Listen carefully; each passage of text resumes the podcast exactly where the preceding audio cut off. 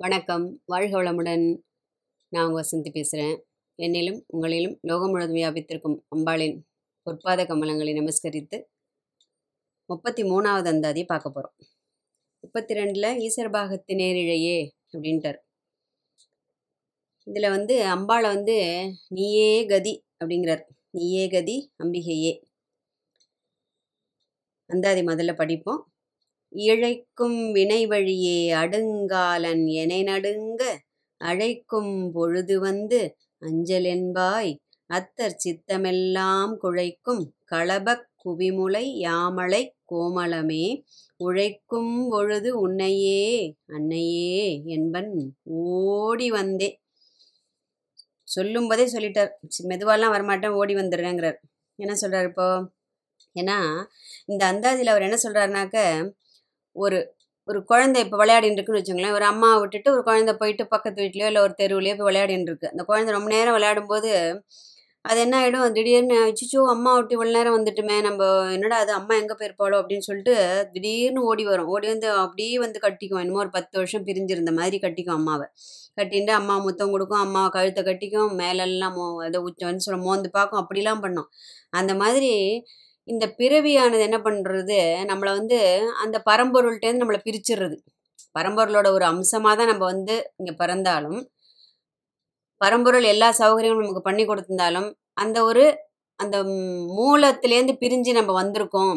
திரும்பவும் அந்த மூலத்தில் போய் சேரணுங்கிற அந்த ஒரு அந்த ஒரு போதம் அப்படிம்பா அதாவது அந்த ஒரு உணர்வு. அது வர்ற வர்றதே யாருக்கு வரும்? மகான்களுக்கு தான் வரும் இல்லையா?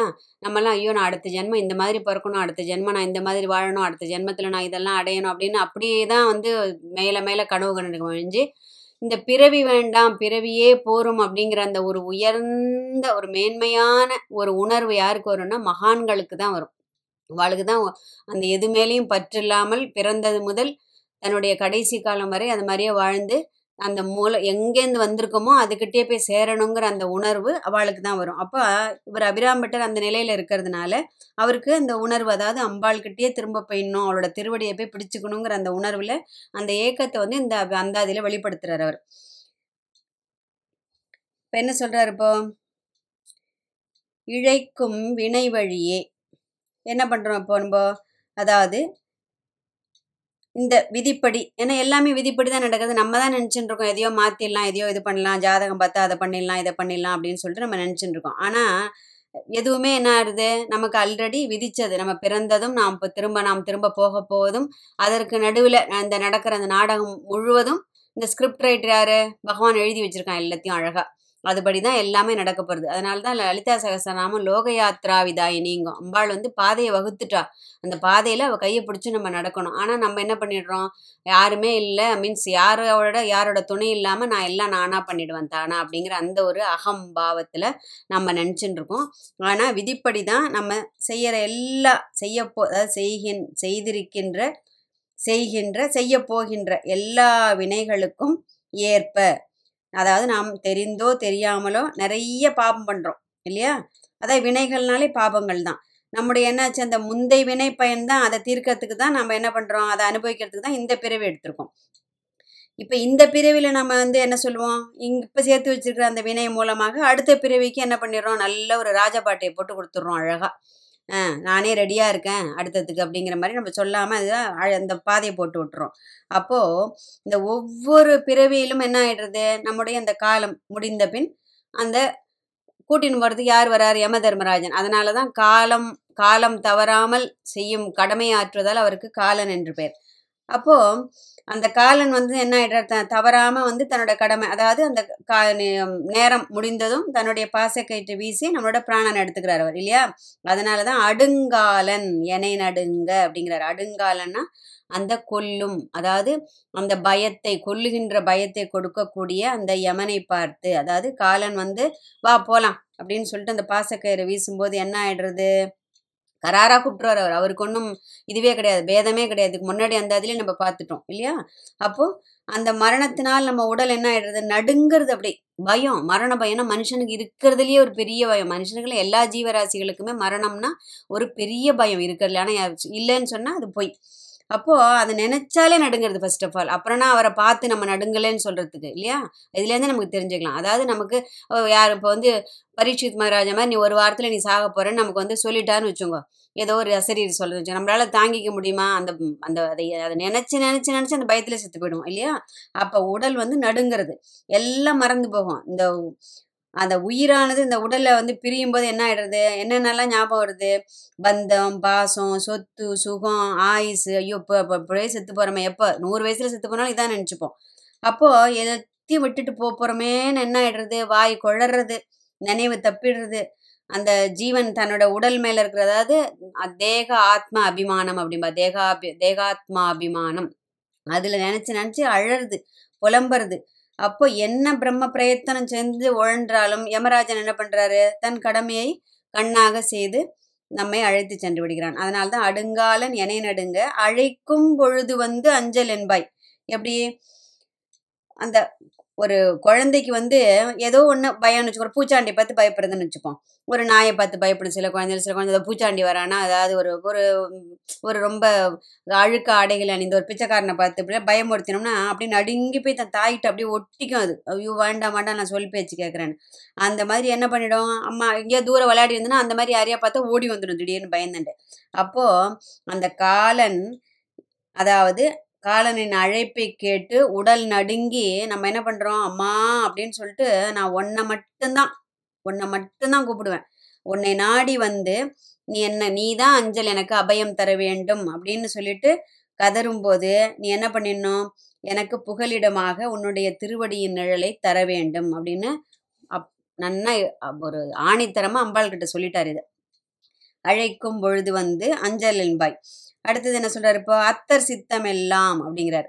அதாவது அத்தர் அப்படின்னா அத்தன்கிற சிவபெருமானோட அதாவது பிரபஞ்சத்தின் தந்தையாக விளங்கக்கூடிய எம்பெருமானின் அத்தன் அப்படிங்கிறார். அவருடைய சித்தத்தை அவருடைய சித்தத்தை குழைய அதாவது அவர் அப்படியே அம்பாளோட அந்த ஒரு சௌந்தரியத்தில் அம்பாளோட அந்த வனப்பு அதில் அப்படியே ம- போயிடுறாராம். அதாவது லயம் ஒன்றிட அதாவது ஒன்றிட வைக்கும்படியான ஒரு பிரேமம். அதை தான் வந்து இந்த இடத்துல குழைய அப்படிங்கிறார். களபம் களபம்னா எது? அந்த நறுமணத்தை வீசக்கூடிய சந்தனத்தை. அம்பாள் வந்து பூசின்னு இருக்க எதுல? குவிமுலை எது? மேருமலை சிகரங்களைப் போல் இருக்கக்கூடிய அந்த குவிந்த அந்த செப்பு கலசங்கள். இதுக்கு முன்னாடி செப்பு கலசம்னு சொல்லியிருக்காரு அம்பாளோட அதாவது அந்த ஸ்தனங்களை அதாவது மார்பகங்களை. அப்போது அது அப்படியே மேருமலை சிகரத்தை ஒத்து அந்த குவிந்த அந்த முளைகளை பார்த்ததும் அப்போ அவருக்கு அந்த ஒரு பிரேமத்தினால் அவர் அப்படியே குழஞ்சு போறாராம். ஒன்றிட போ ஒன்றிறாராம் அம்பா அம்பாளோட அந்த இதில் அன்பில். அன்புல அதாவது எம்பெருமானின் அந்த காதல் என்னும் ரத்தினத்திற்கு பிரதியாக வழங்கும் மணி போன்றது அம்பாளின் ஸ்தனங்கள் அப்படின்னு லலிதா நம்ம சொல்றது. காமேஸ்வர பிரேம ரத்ன மணி காமேஸ்வர பிரேம ரத்ன மணி பிரதி ஃபனஸ்தனி அப்படிங்கும். அதாவது காமேஸ்வரரின் அந்த பிரேமத்திற்கு அம்பாள் தன்னுடைய ஸ்தனங்களை பரிசாக வழங்குகிறாள்னு எவ்வளோ அழகான வியாக்கியானம் பாருங்க. மகானி மகனியர்கள்லாம் அவ்வளவு ஒரு என்ன சொல்லுவோம்? படிக்கும்போதே அந்த ஒரு சிவசக்தி ஐக்கிய அந்த அந்த ஒரு அந்த ஒருங்கிணைப்போட அந்த அழகை வந்து ஒரு ஒரு இதுலையும் எடுத்து சொல்ற பாருங்க. அப்போ அவருடைய அந்த சித்தத்தை குழைக்கக்கூடிய கலபக்குவி முளை அப்படின்ட்டார் இந்த இடத்துல. யாமலை கோமளமே. ஷியாமளா அப்படிங்கிற அந்த பேர் தான். தமிழில் என்ன ஆயிடுறது? அது வந்து அம்பா அம்பாளோட திருநாமங்களில் ஒன்று ஷியாமளா. அது வந்து தூய தமிழில் எப்படி சொல்கிறா யாமலை அப்படின்னு வருது. அப்போ கோமளமேங்கிறார் அடுத்தது. கோமளம்னா எப்படி? அந்த மெல்லியவளாக அதாவது தளிர் அந்த அப்படியே டெண்டராக இருக்கும்னு சொல்கிறோம் இல்லையா? அவ்வளவு அப்படியே தள தள தளன்னு அப்படியே தளிர் அப்படியே தளிர் மாதிரி இருக்காள் அம்பாள் மென்மையாக ச- என்ன சொல்கிறது லலிதா? சகசரநாமம் கோமலாங்கி. கோமலாக்காரா அப்படிங்கிறது. அவ்வளவு அப்படியே மென்மையானவளாக இருக்கின்றார் எப்படிரா இவ்வளோ மென்மையானவளாக இவ எப்படி காலனை எப்படி விரட்டக்கூடியவள் அப்படின்னு சொல்லிட்டு நம்ம நினைச்சோம்னாக்க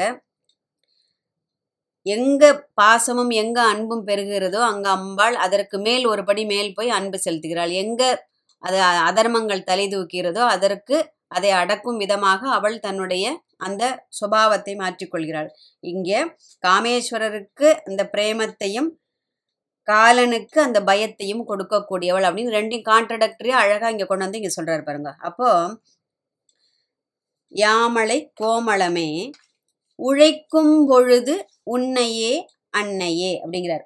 அதாவது எப்போ உழைக்கும்னா என்ன? துன்பப்படும் போது உழைக்கும்னா இந்த இடத்துல அந்த உழைப்பு அந்த உழைப்பு கிடையாது. உழைக்கும் அப்படின்னாக்க துன்பப்படும் போது அதாவது நான் அந்த மரண அவஸ்தையில் துன்பப்படும் போது ஏன்னா என்ன ஆயிடுறது? மரண தருவாயில் என்ன ஆயிடுறது?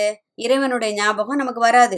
அவன் நாமாவை சொல்றதுக்கு நம்முடைய நாக்கு ஒத்துழைக்காது இல்லையா? நான் வருவதில்லைன்னு சொல்லுவான் அது மாதிரி அந்த காலகாலமாக நாம் பழகி இருக்கின்ற அந்த பிரபஞ்ச வாசனை தான் அதாவது எதன் மேல் நாம் அதிக பற்று வைக்கின்றோமோ அந்த ஞாபகம் தான் அந்த இடத்துல நமக்கு தலை தூக்கி நிற்கும். எப்போ? யமராஜன் வந்து பாசக்கயிற்றை வீசி நம்மை அழைத்து செல்லும்போது. அதனால தான் பகவத்கீதையில் கிருஷ்ணன் வந்து எட்டாவது அத்தியாயத்தில் என்ன சொல்கிறாருன்னா அந்த காலேச்ச மாமேவ ஸ்மரன் முக்துவா கலேவரம் அப்படிங்கிறார். அதாவது இறுதி காலத்தில் உயிரை துறக்கும் அதாவது அந்த மரணத் தருவாயில் எவனொருவன் தன்னுடைய நினைவை என் மீது வைக்கின்றானோ அவனுக்கு நான் என்னுடைய பதத்தை தருவேன். அதாவது எனது நினைவுடன் இறப்பவனே என்னுடைய இயல்பை எய்துவான். அப்படிங்கிறதுல எந்த விதமான ஐயம் இல்லைன்னு சொல்லிட்டு பகவத்கீதையில கிருஷ்ணன் அழகா சொல்லியிருக்கார். அப்போ எதன் மீது நம்முடைய நினைவு நிலைகுத்தி நிற்கின்றதோ அதாவது உயிர் பிரிகின்ற போது நம்முடைய ஞாபகம் எதன் மீது நிலைகுத்தி நிற்கின்றதோ அதுவே நமக்கு அடுத்த ஜென்மத்தின் வாசல் கதவிற்கு திறவுகோலாக அமைகின்றது. இதை நம்ம கிளியரா புரிஞ்சுக்கணும். நமக்கு தெரிஞ்சது தான் இதை விடையும் கூட இன்னும் நல்லா பெட்டராக இன்னும் நிறைய வியாகியானத்தில் கேட்டு வந்திருக்கலாம் நம்ம. ஆனாலும் எத்தனை தடவை கேட்டாலும் இந்த என்ன இந்த பாழும் அந்த புத்தியானது என்ன பண்ணோம்? இந்த மாதிரி விஷயங்களெல்லாம் மழுங்கடிச்சிரும். ஏன்னா எதை ஞாபகப்படுத்தி ஞாபகப்படுத்தி நமக்கு நல்ல வழிக்கு கொண்டு போகணுமோ அது செய்யாது எப்போவுமே. கெட்டது தான் மனசில் ஜாஸ்தி போயிட்டு ஸ்டோரேஜ் ஆகும். நல்லது அந்த க்ஷணத்தில் உள்ளே போனாலும் அப்புறமா போகும்போது அதெல்லாம் பார்த்துக்கலாம். அதெல்லாம் ஒன்றும் நடக்காது. அதெல்லாம் நான்லாம் அப்படி தெரியல அப்படி தெரியல அப்படி அப்படி அது அதுதான் நம்முடைய அந்த நான் என்கிற அந்த பாவம் வந்து அதை கொஞ்சம் கொஞ்சமாக மாயை மறைத்தணும் நம்ம மறைச்சிடும் நம்மளை. அப்போது இங்கே அபிராமிட்ட என்ன சொல்கிறார் இப்போது அந்த அந்தகன் வரும்போது நான் உன்னை அம்மான்னு கூப்பிட்டுருவேன். ஏன்னா வேறு யாருக்கிட்டையும் நான் உதவி கேட்க மாட்டேன். உன்னையே அன்னையே அப்படிங்கிறார். வேறு யாருக்கிட்டையும் நான் போய் உதவி கேட்க மாட்டேன். ஏன்னா அன்னையே அப்படின்னு இந்த இடத்துல எதுக்கு சொல்கிறாருன்னா நம்முடைய அறிவு அதான் என்னைக்கு நமக்கு சொல்றோம் இல்லையா? எனக்கு புத்தி வச்ச நாள்லேருந்துன்னு சொல்றோம் பாருங்க அந்த மாதிரி. நம்முடைய அறிவு எப்போ வளரத் தொடங்குகின்றதோ அந்த ஒரு நிகழ்வுக்கு பின் அம்மா தான் தெரிஞ்சோ தெரியாமலோ நம்முடைய வாய் சொல்லிகிட்டே இருக்கும். ஒரு அடிபட்டாலும் சரி ஒரு நல்லது நடந்தாலும் சரி ஒரு பயத்துலேயும் சரி எல்லாத்துக்கும் அம்மா அப்படின்னு நம்மளை அறியாமல் அந்த வாய் கூவிடும் இல்லையா? அப்போ லலிதா சகசரநாமம் அதனால தான் நான் அம்பாளை கொண்டு போய் என்ன பண்ணியிருக்கு லலிதான்னு ஆரம்பிக்கல. லலிதா சகசரநாமம். ஸ்ரீ மாதா அப்படிங்கிறது. ஏன்னா அவள் புவனத்தின் மாதா பிரபஞ்சத்தின் மாதா ஜெகதீஸ்வரி. ஏன்னா தாய் என்கிற அந்த ஒரு நாமாவை பொருள் உணர்ந்து உள்ளன்புடன் அழைத்தாலே நீ போதும் அப்படிங்கிற அம்பாள். வேற எனக்கு நீ ஒன்றும் ஆயிரம் நாமாவை சிரத்தையாக நீ சொல்ல முடியாட்டாலும் அதெல்லாம் முடியறதும் இல்லை. நம்ம சொன்னாலும் வாய் தான் முணுமுணுக்குமே மேய்ஞ்சு புத்தி இப்படியே போயிட்டு இரேழு லோகமும் சுத்திட்டு பட்டி மேய்ஞ்சிட்டு திரும்ப வரும். அப்போதான் சாசர் நம்ம முடிச்சிருப்போங்கிற போதமே நம்ம புத்திக்கு தெரியும். அந்த அளவுக்கு ஒரு நாமா ரெண்டு நாமா நம்ம வந்து அப்படியே பொருள் உணர்ந்து மனசு அறிஞ்சு சொன்னாலே பெரிய விஷயம். அதில் அம்பாள் என்ன சொல்கிறா நீ ஒரு நாமா சொல்லு அப்படிங்கிறார். அதாவது அபிராமபட்டர் என்ன சொல்றார்? ஓடி வந்தே அப்படிங்கிறார். அதாவது நம்ம அந்த பயத்தினால அந்த துன்பத்தினால் எதெல்லாம் எதனால நம்ம வந்து அந்த ஓடுறோம்? நம்ம நம்ம ஓடுறது எதனால? அச்சத்தினால் பயத்தினால் துன்பத்தினால் நோயினால். இப்படி பலதுக்கும் நம்ம என்ன பண்றோம்? பயந்து பயந்து ஓடிண்டே இருக்கோம். அந்த பய வேகம் தான் நம்மளோடது. ஆனா அம்பிகையோட வேகம் எது? கருணை காருண்யத்தின் வேகம் கருணையின் வேகம். அப்போ ஒரு குழந்தை விழுந்தெடுத்துனா அந்த குழந்தை ஏந்திருக்கிறதுக்குள்ள அந்த அம்மா போய் தூக்கிடுவா. அப்போ அந்த வேகத்தை காட்டிலும் இந்த அம்மாவின் ஒரு சாதாரண தாய்க்கே இந்த அளவுக்கு இருந்ததுன்னா அவள் புவனமாதா. அவள் தன்னுடைய ஜீவராசிகளுக்கு எந்த ஒரு துன்பம் வந்தாலும் தாங்கிக் கொள்ளக்கூடிய தாங்கிக் கொள்ளக்கூடிய நிலையில் அவளுக்கு கிடையாது. அதனால தான் நம்ம பார்த்துருப்போம் அஜாமலன் சரித்திரத்தில் படிச்சிருப்போம். அவர் என்ன சொல்றார்? கடைசி காலத்தில் தன்னுடைய அந்த மரண பயத்தில் தன்னுடைய மகனுடைய பேரை சொல்றார் நாராயணா நாராயணா அப்படின்னு மகனை கூப்பிடுறாரு. ஆனால் என்ன பண்ணிடுறாரு ப பரந்தாமன்? ஆஹா என்னுடைய பக்தன் யாரோ? என்ன கடைசி காலத்தில் நாராயணா நாராயணான்னு கூப்பிடுறான்னு சொல்லிட்டு தன்னுடைய விஷ்ணுபாதர்களை அனுப்பி அவரை வந்து தன்னுடைய வைகுண்ட லோகத்திற்கு கூப்பிட்டினார்னு சொல்லிட்டு கதை பார்க்குறோம் நம்ம நாராயணியத்திலையும் பாகவதத்திலையும். அதை மாதிரி அம்மான்னு நான் சாதாரணமாக சொல்லிட்டா கூட அதை நான் உன்னை கூப்பிட்றதா நினச்சிண்டு. ஏன்னா நம்ம ஏதாவது ஒரு அந்த பயத்தில் என்ன வளர்றோன்னு தெரிய போகிறது இல்லை. நம்மளை சுற்றி இருக்கக்கூடியவாளுக்கு தான் தெரியும் நம்ம என்ன வளர்றோன்னு இல்லையா? அதனால் இவரை முதலே சொல்லிக்கிறார். நான் அம்மான்னு சொல்லிடுவேன். அது எங்கள் அம்மாவை சொல்கிறதா இருந்தாலும் சரி என்னை பெற்றவளை சொல்வதாக இருந்தாலும் சரி வேறு ஏதோ ஒரு நினைப்பில் சொல்வதாகனாலும் அதை உன்னை அழைப்பதாக நினைத்து நீ ஓடி வந்து அப்படியே ஓடி வந்துடணும். ஏன்னா அவ அவ கூப்பிட்றதுக்குள்ளே ஓடி வந்துடுவா இல்லையா? அதனால தான் லலிதா சாஸ்திரம் ஆ பிரம்ம கீட்ட ஜனனி அப்படிங்கிறது. அதாவது ஒரு கண்ணுக்கு தெரியாத புழு பூச்சியிலேருந்து பிரம்மா வரைக்கும் அவள் தான் காத்து ரட்சிப்பவள் இல்லையா? அப்போ லலிதா சஹஸ்ரநாமம் சொல்றது மிருத்யு மதனி சர்வ மிருத்யு நிவாரிணி காலஹந்திரி அப்படிங்கெல்லாம் சொல்லுது. அப்போ அவளை அடைவதற்கு வாழும் காலத்திலேயே நாம் நம்மை தயார்படுத்தி கொண்டு அம்பிகையின் அனுகிரகத்திற்கு பாத்திரமாக மாற வேண்டும் என்று ஒரு அதாவது நம்ம ஒ- நம்ம ஒரு அடி வச்சோம்னா போருமா பகவான் நம்மளை நோக்கி பத்து அடி வைப்பானா? அப்போ அந்த மாதிரி ஒரு நிலையை நாமும் எய்த வேண்டும் என்ற ஒரு உயர்ந்த பிரார்த்தனையோடு இதை முடித்துக்கொள்வோம் அடுத்து அந்தாதி அவர் எதை பத்தி எதை பத்தி சொல்றாருனாக்க அதாவது அவளுடைய அவள் வீட்டிற்கும் இடங்களை பத்தி சொல்றார். ஆறு இடங்கள்ல அம்பாள் வீற்றிருக்காளாம். அதை பத்தி அடுத்த முப்பத்தி நாலாவது அந்தாதியில் சொல்ல போகிறார் வாழ்க வளமுடன்.